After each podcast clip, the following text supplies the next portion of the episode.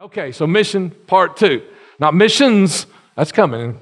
Just hang on there, you know, because it's almost November. But mission part two. And title this morning is We Need to Put an End to Boring Church. Somebody say amen. Amen. I hope we've done that around 2911. I hope you're not bored.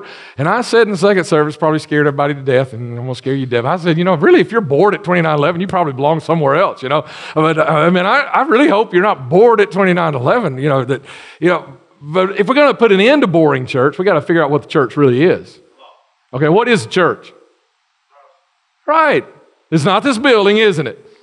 But I've been to some boring church buildings. Y'all ever been to a boring church building? You know, the, the church, the building was just boring. Kind of put you to sleep before you even got in and heard the long message. And we, we pastors preach, right?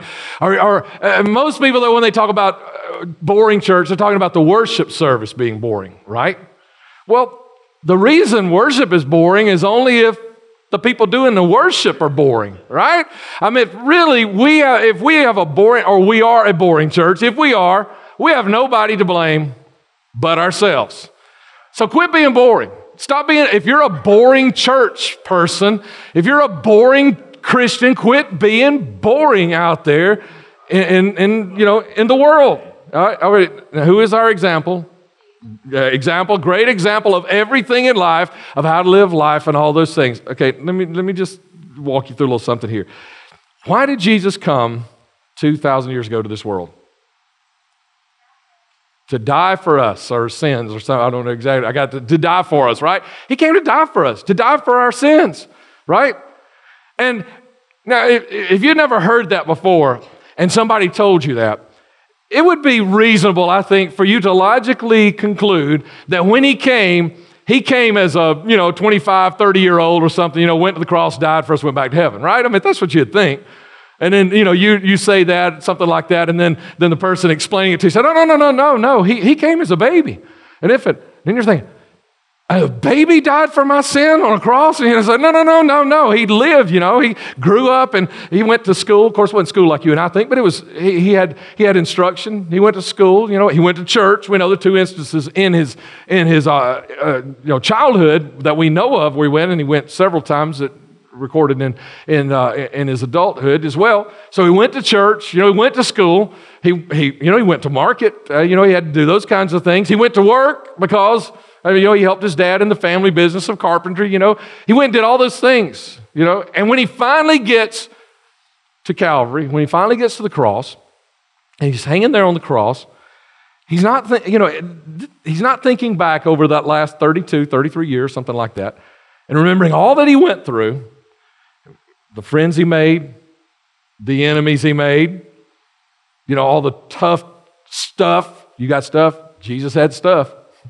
All that stuff that he went through, he, he's, he's not looking back at that. And, and the, the final 12 hours of his life, how he was beaten and mocked, they plucked his beard out and they smote him, it says, with their fist in the face, uh, beat him on his back with that cat of nine tails, and then crucified him on the cross. He's not hanging there thinking, man, I am so glad I went through all of that so that my followers could get together for an hour a week and worship me. He did not die to change one hour of our week, He died to change the world. And He changed the world because He wasn't so tunnel vision focused on one little thing, one track mind, that He ran to it, but He, he went everywhere. He went anywhere. Somebody I asked that question that and somebody said anywhere. He went anywhere. Anywhere that was open to him, he went. He went everywhere, ministering and doing and, and all those things because it was his mission. And you see, uh, somebody said this. This is not a, an original thought with, with me. Uh, somebody said this a long time ago that it's easier to die for someone else than it is to live for someone else. Okay, because think about it. When you die for someone else, you make the decision one time, you die, and it's over. You live for someone else, every day you wake up, you start having to make decisions for the rest of that day for that person you're living for. That's a lot harder than, I mean, it'd be a lot easier just, hey, decide I'm going to die, die and get it over with right now. You know, wouldn't it be easier? It's easier to die for somebody once than to live for somebody every single day of your life. Jesus did both. He lived for you every single day of his life. Every, every time he thought about anything, he was thinking about you and me. He lived for us. All of his decisions, everything he did, all that he went through, it was for us. But then he also did, he died for us too. He did both. He lived for us and he died for us. And, and, and how in the world could he do this? Because I, I think it would be hard. I might could live for you a day, but it'd be hard for me to get back up the next day and do it again, especially knowing that you're not going to appreciate me like we don't appreciate what he did. It'd be hard to do it every and Jesus did it every single day. And then at the very end, he gave up his life. He died for us. How in the world did he do this? Because he believed in his mission. He believed in his mission. You were his mission. And he believed in you. Here's the question though do we believe in our mission? Not just as a church, individually. Do you believe in your mission? It's a core theme here at 2911. Everyone has something awesome to do for Jesus Christ. You have mission. Do you believe in that mission? Do you believe in it enough to live for Him? To, to, to, to do what He's called you to do? To make it happen? Okay, we're going to come back to Jesus in a few minutes. Let me jump to something. When the church began to spread and they began to reach out and bless, Philip was in one city in Samaria and he was doing a lot of, uh, doing a lot of good works. And and praying for people, and, and a lot of things were happening. I mean, demons were coming out and uh, people and everything. And Acts chapter 8 is where that's listed, said, and, and verse 8 says, So there was great joy in that city. Now, J.D. Greear, read an article by him several, several months ago, and Kristen brought it to uh, our leaders a couple of months ago. And he, he saw this verse and, uh, where it says, There was great joy in that city because of what the church was doing. And he said, he asked, and so I want to ask you what J.D. Greear asked his church. Is there great joy in our community because of our presence here? Come on, think about it. Mm. Is there great joy in our community because of our presence, or are we just boring? Amen? Uh, uh, let's bring it home, right? Is there great joy in your neighborhood? At your place of business, where you work? where you go to school? Is there great joy there because of your daily presence there? Or are you just a boring Christian? Oh, goodness. Didn't know I was going to get on your shoes with this one, or on your toes with this one, did you? Didn't know. Yeah, get on your toes just a little bit. This is exciting. It's exciting to realize what we are capable of. I, I want to show you, show that to you in just a minute. Here's where here's here's the setup before we get back to Jesus. Is uh, uh another article I read not too long ago by by Jeff Vanderstelt. Is that his name? Jeff Vanderstelt. I said it right the first two, but didn't sound right this third sermon. Jeff Vanderstelt. Now, he says something I think will blow some people's socks off here. Somebody go, oh, I, don't, I, don't, know about that. Okay, hang with me here. He's trying to get us to see something. I think he shocks us just a little bit so we, so we realize this is a different idea. He says, Every culture has celebrations. Your job as a Christian is to engage in celebration with those people as a Christian, as an example of true life. Okay, here's what he's not saying. He's not saying when they celebrate, you know, they go out for their birthday and they get drunk. He's not saying go get drunk with them. He is saying in the celebrations or whatever they're doing, be involved in it, but as a true example of what real life is really all about. Okay? He's saying we need to be involved in that. We don't need to be, you know, hiding out boring little Christians or whatever, staying here in our four walls. We need to get out there in their celebrations. He goes on, we ought to be known as the greatest party people on the planet. We ought to party like crazy because we actually have something to celebrate the resurrection of Jesus. Can I get at least a little amen here? You know, I mean, come on, think about what he's saying. He's saying we ought to be the life of the party. Now I know what the world thinks when they say life of the party. They're thinking about that guy that got drunk and you know is wearing the lampshade on his head or whatever, right? Uh, that's not what we're talking about. Remember what Jesus said? He said, "I am the way, I am the truth, I am the life." Okay, real life. You and I, when we go into the community, we ought to be the life of every party we come in contact with. We ought to be the life of every conversation. We ought to be the life of every moment that we have with other people, even the, t- the good ones, but even the tough ones too. Every funeral that we go to, we ought to be the life.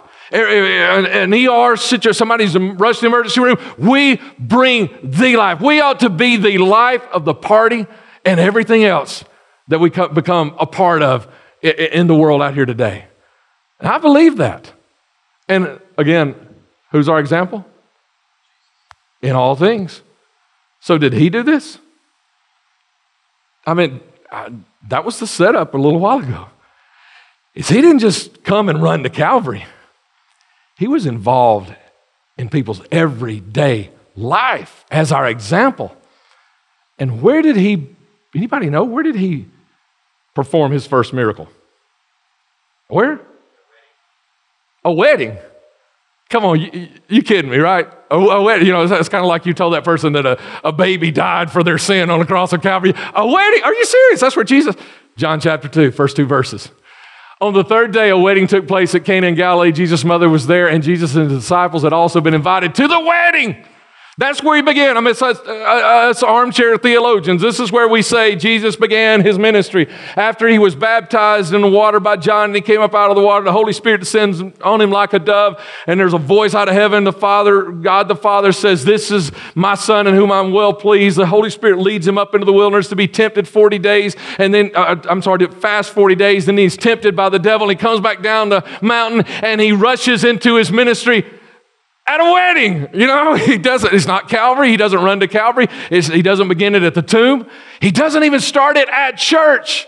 It's at a wedding. Are you getting this? Maybe before he calls us to a lot of other things, he's just calling us to be him in the places that we already are. At a wedding is where his ministry begins. At a wedding is where his first, his very first miracle takes place. At a wedding. So let's look, let's look at this story and let's get some truths out of it, okay? Because you need to quit being a boring Christian, all right? You, you, would, you, would you do that for your pastor? Just quit being a boring Christian. Show people some life, the real life. Amen. Okay, so verse 3. Uh, when the wine was gone, Jesus' mother said to him, They have no more wine. Okay, so the wedding ran out of wine. Okay, they have no more wine. Here's what we do when we go into the community on mission, what we do is we supply what is lacking. Now, she didn't come to Jesus and say, Jesus, they don't have any more wine because she knew he had a lot of money in his pocket because the family carpentry business was doing so well. That wasn't why she came to him. And, and he had not performed any miracle up until this point. But she knew he was capable. And she went and said, There's, They have a lack. And what we do, and he's the example of what we are supposed to be. We are following him. We are his disciples. We are the continuation of his ministry. So, so what he is doing is what we do. He supplied what lacks. What we are to do when we get out of the community, we are to supply what lacks. When you meet with that, uh, that schoolmate that's got a tough time, when, you, when you're sitting at lunch with a coworker that's having a tough time, you, you are the one, what you have to offer is you supply what is lacking, whatever is lacking in their life, whatever they're struggling with, you have the answer because the way, the truth, and the life lives inside of you. You have the answer. And give you four examples because here, this, this wine is symbolic of four things.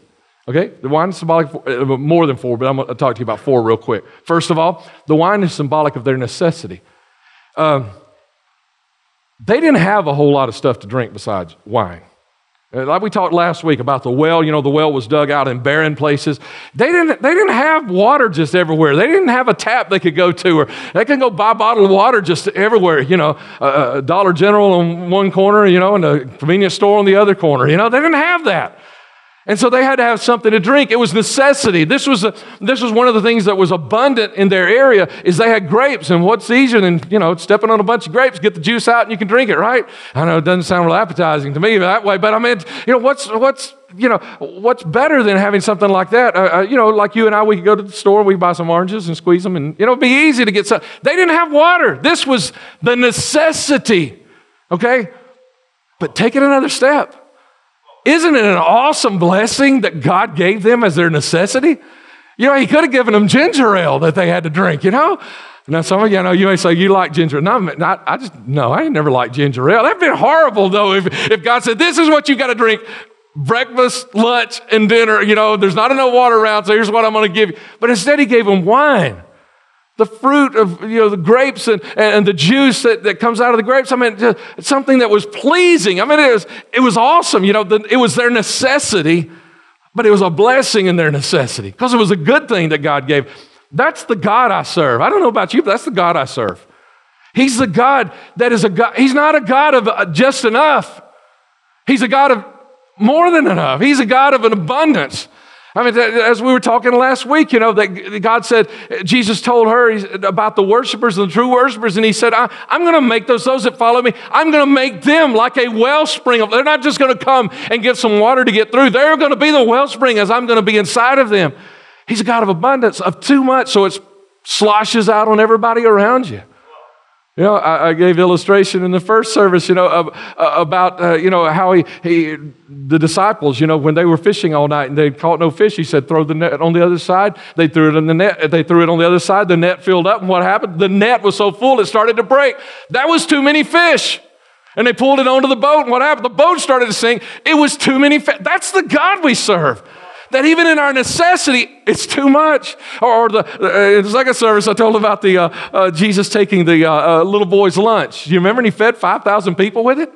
So he, he, takes a little basket of a lunch and he blesses it and it, it multiplies and he feeds 5,000 families. And then what do they do? They take up the fragments and there's 12 baskets, 12 times as much left over. There's 12 times as much left over. I mean, that's the God we serve of the blessing.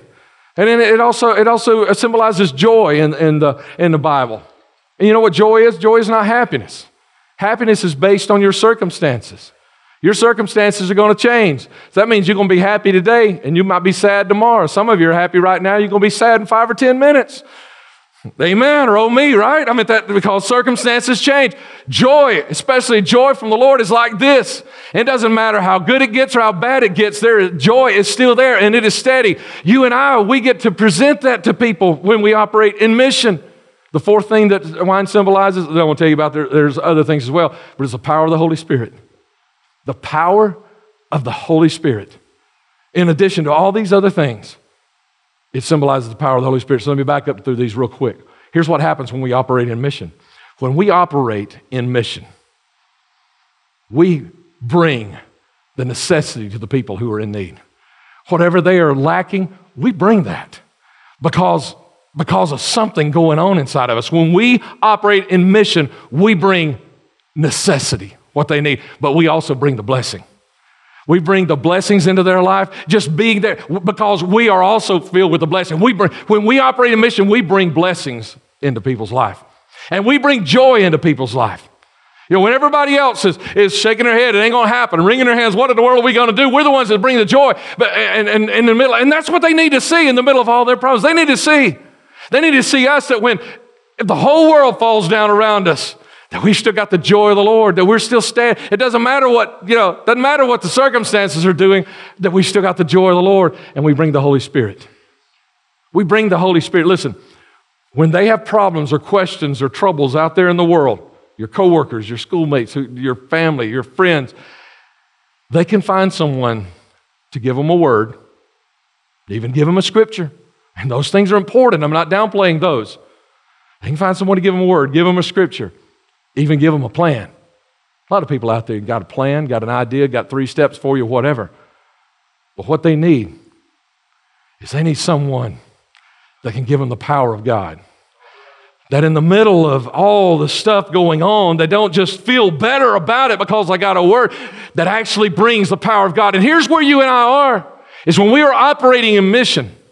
We bring all of these things into every situation we come into if we're operating a mission because of the authority of the name of Jesus Christ and because of the power of the Holy Spirit that He wants to infill every one of us with to enable us. Jesus said, You will be endued with power from on high for service. He wants to use you to step into situations. And just like Jesus turned a wedding party, I mean, my goodness, He's going to work a miracle here.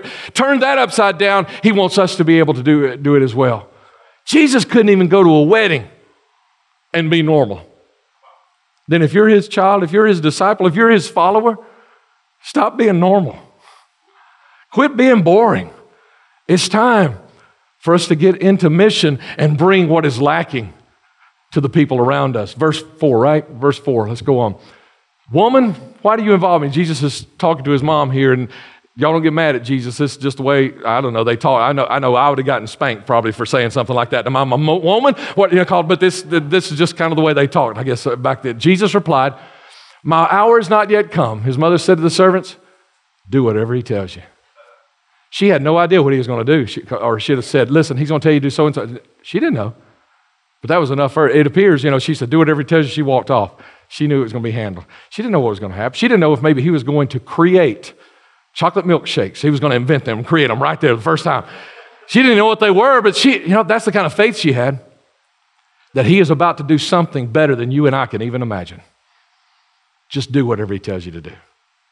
You know what she was doing? She was bringing the same thing that you and I bring into the situations we go in into this world. When we are on mission, we bring anticipation. We bring faith. We bring hope. And when the rest of the world, when they've given up hope, we bring the hope into the situation again. When they're talking to us and they said, I just don't have any hope anymore, we bring the hope. When they doubt and they question and they said, It's not going to happen, I just don't say, we bring the faith again. And when they say there's only, there's only one way for this to turn out, it's going to be bad. No, we bring the anticipation of something greater than you and I can even imagine. That's what we bring when we're on mission. That's what she brought. Verse uh, 6 Nearby stood six stone water jars. Nearby, that's important. The kind used by the Jews for ceremonial washing, each, gallon for, uh, hold, each holding from 20 to 30 gallons. Jesus said to the servants, Fill the jars with water. So they filled them to the brim. Those jars over there in the corner, guys, go get those. These were only used at times, so they were no doubt old. Probably being used and then sitting over there just kind of knocking up against each other. Whatever. Some of them were chipped, maybe broken. They were empty. They were dry. And Jesus said, Guys, let's fill them. They brought the water jars and they filled them with water. This, this is a true story of something happened, but Jesus is giving us an illustration. You know, just like last week, you know, he, he's standing there by the, the well and this, the woman walks up and he said, uh, okay, let's talk about water. That's a, that's a good way for me to explain it. And now here we stand. He is, he is doing a miracle right here, but he's also giving us an example to understand what it is we do. You know, and something occurred to me it occurred to me that instead of using those over there in the corner, he could have used the ones that they just emptied. Right? I mean, they, they drank all the wine in those other jars. He could say, okay, bring the jars, guys. But he didn't do that. He chose the chipped ones, the broken ones, the forgotten ones, the ones stuck off in a corner that hadn't been wet in a long time, dry and barren. And he said, Let's fill them. And to me and you, he's saying, Let's fill them with living water. And they brought them over and they filled them to the brim. You and I, when we are on mission, we bring fullness to the empty. We bring healing to the broken. We bring purpose to the forgotten. That's what we do on mission. Come on, quit being bored. Man, let's get to mission. Because we are, we are awesome. You are boring when you don't operate, but you are awesome when you operate in mission. You are awesome. Last set of scriptures. Uh, this is verse 8 through 10. Then he told them, Now draw some out and take it to the master of the banquet. They did so, and the master of the banquet tasted the water that had been turned into wine. Now the master of the banquet did not realize where it had come from, but the servants who had drawn the water out, they knew where it came from. Then this master of the banquet called the bridegroom aside and said, Everyone brings out the choice wine first, and then the cheaper wine after the guests have had too much to drink, but you have saved the best till now. When we operate on mission, we bring the best to everything we do.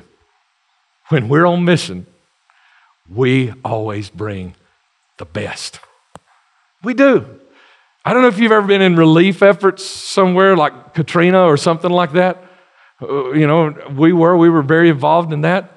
And, you know, if, if you talk to people who lead those things, like government or the people that are hurting, let me tell you who they brag on. They brag on the churches. You know, we, I guess part of it's because we don't have as much red tape and government organization stuff I had to go through. I mean, all, we just raise money, grab some stuff, go down and start hugging people and ministering, you know? You know, maybe that's the reason, but the reason is, is we don't just show up and say, fill out a form. We say, hey, what do you need? And we hand it to them. And we're there not just with a gift, but we're there with the love and we're there with the compassion. We bring the best. In every situation when we're on mission, we bring the best. I don't think you understand that. When you're on mission, just walking into a situation, you're bringing the best. You know, I, and, and, it hit me this week, the Bread of Life Orphanage that we're doing the, the, the uh, uh, shoebox, Christmas shoebox thing for. Man, you, you need to do that. You need to be a part of that. Because I don't know if you've done the math or not, but we tell you, I mean, they've only got room for about 80 kids there. We're doing 144 boxes, and there are a lot more churches than us involved in this. They need thousands of boxes. Do they need thousands of boxes? I've only got 80 kids because they're not just ministering to them. Y'all remember this God that is about abundance and not just barely enough or whatever? You know, what they're doing, they've got feeding centers all over. As, some of the people have gone on our mission trip that were actually there, they've got feeding centers all over Romania. They're feeding kids that, that, that it is their one meal every day to come to the feeding center, the Bread of Life Orphanage. And, and so, what they're going to do is they're going to take these boxes also to all those feeding centers. They're just going to drive up and down the streets of the cities of Romania and just and find the street children, kids that don't even really have a place to sleep tonight, much less have a Christmas present to open up and hand it and put it in their hands.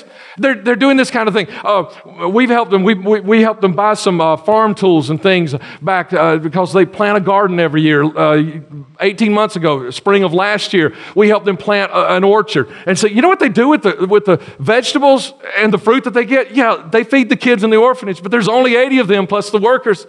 They take this food and they, and they take it to, to the widows who are in the cities that have been abandoned by their kids, who've left the country to find jobs. They take it to the, there's a leper colony not far from them. They take it up to the leper colony. And if you remember, you, you saw pictures of uh, after their potato harvest, you saw a picture. They, they do this with other stuff too. They actually take, take the, the vegetables and the fruit also to the state run orphanages. The government doing the same job they're doing, but yet they are so blessed because of the connection they've got with us and other churches that they've got enough that they even bless the government run orphanages with the stuff. Why? Because when we come in in mission, we bring the best. And because that we are called into mission by Jesus Christ and through his authority and filled with the power of the Holy Spirit. So anytime we operate in mission, we always bring the best. Hey man, so put a smile on your face. Quit acting like we ain't got. We got it, man. You've got it. Stand with me. Come to the front. Come on, let's close this service this morning right down here. We, if you're a first time attender, we'd like to close with a final uh, just a final prayer and a final song? Come on, let's close down here this morning. We bring the best. Man, you are the best. You are the best. Oh, I dropped my tic tac. Must have been hiding that one for something later. Okay, when you come down front, a lot of times I got one last thing up there for you. I don't have anything up there for you, but I want to share this with you. Here, here, here's, here's what God gave me. This is the purpose of the closing prayer this morning. Y'all know what a commissioning is? Come on, step in just a little bit so we can get people out of the aisle, aisle if we can. Y'all know what a commissioning is? It's like you have your mission, now I'm commissioning you to get out there and do it. You know what your mission is? Not just, this, okay, all the stuff that we do, but uh, like the focus of your mission, where it is and the, the people. You know where your mission is? If you don't know where your mission is, that's the first thing you got to do, right? So uh, we kind of, we, we finally came up with it. I couldn't remember what the old show was, but it's Hill Street Blues. Yeah, and that's, I think I maybe saw it a couple of times. But I think one of the things about the show was it always started with that roll call briefing in the morning where the police chief or sergeant, or whoever he was, kind of told everybody, okay, here's where you're serving, or you're on this, or here's something y'all need to be looking for, whatever. It's kind of a briefing because you got to figure out what your mission is before you can be commissioned. So you need to figure out what your mission is. And, and, and, and I can't tell you, I'm, I'm not the police chief up here that's got all the answers this morning, but the Holy Spirit's here. And the Holy Spirit can tell you what your mission is. And I'll, I'll give you a clue. Here, here's a good place to start if you have no idea. Think about the people that you are around every day of your life. That God has, if God orders the steps of the righteous, who are the people you're around? Especially the chipped and broken, the empty and barren, the forgotten. That might be a good clue to what your mission is. And when you operate in mission every day of your life, remember all this stuff you bring. You bring it. You are the life of every party, every conversation, every good, every bad event. You are the life if you operate in mission. Bow with me. Jamie, lead us when you can.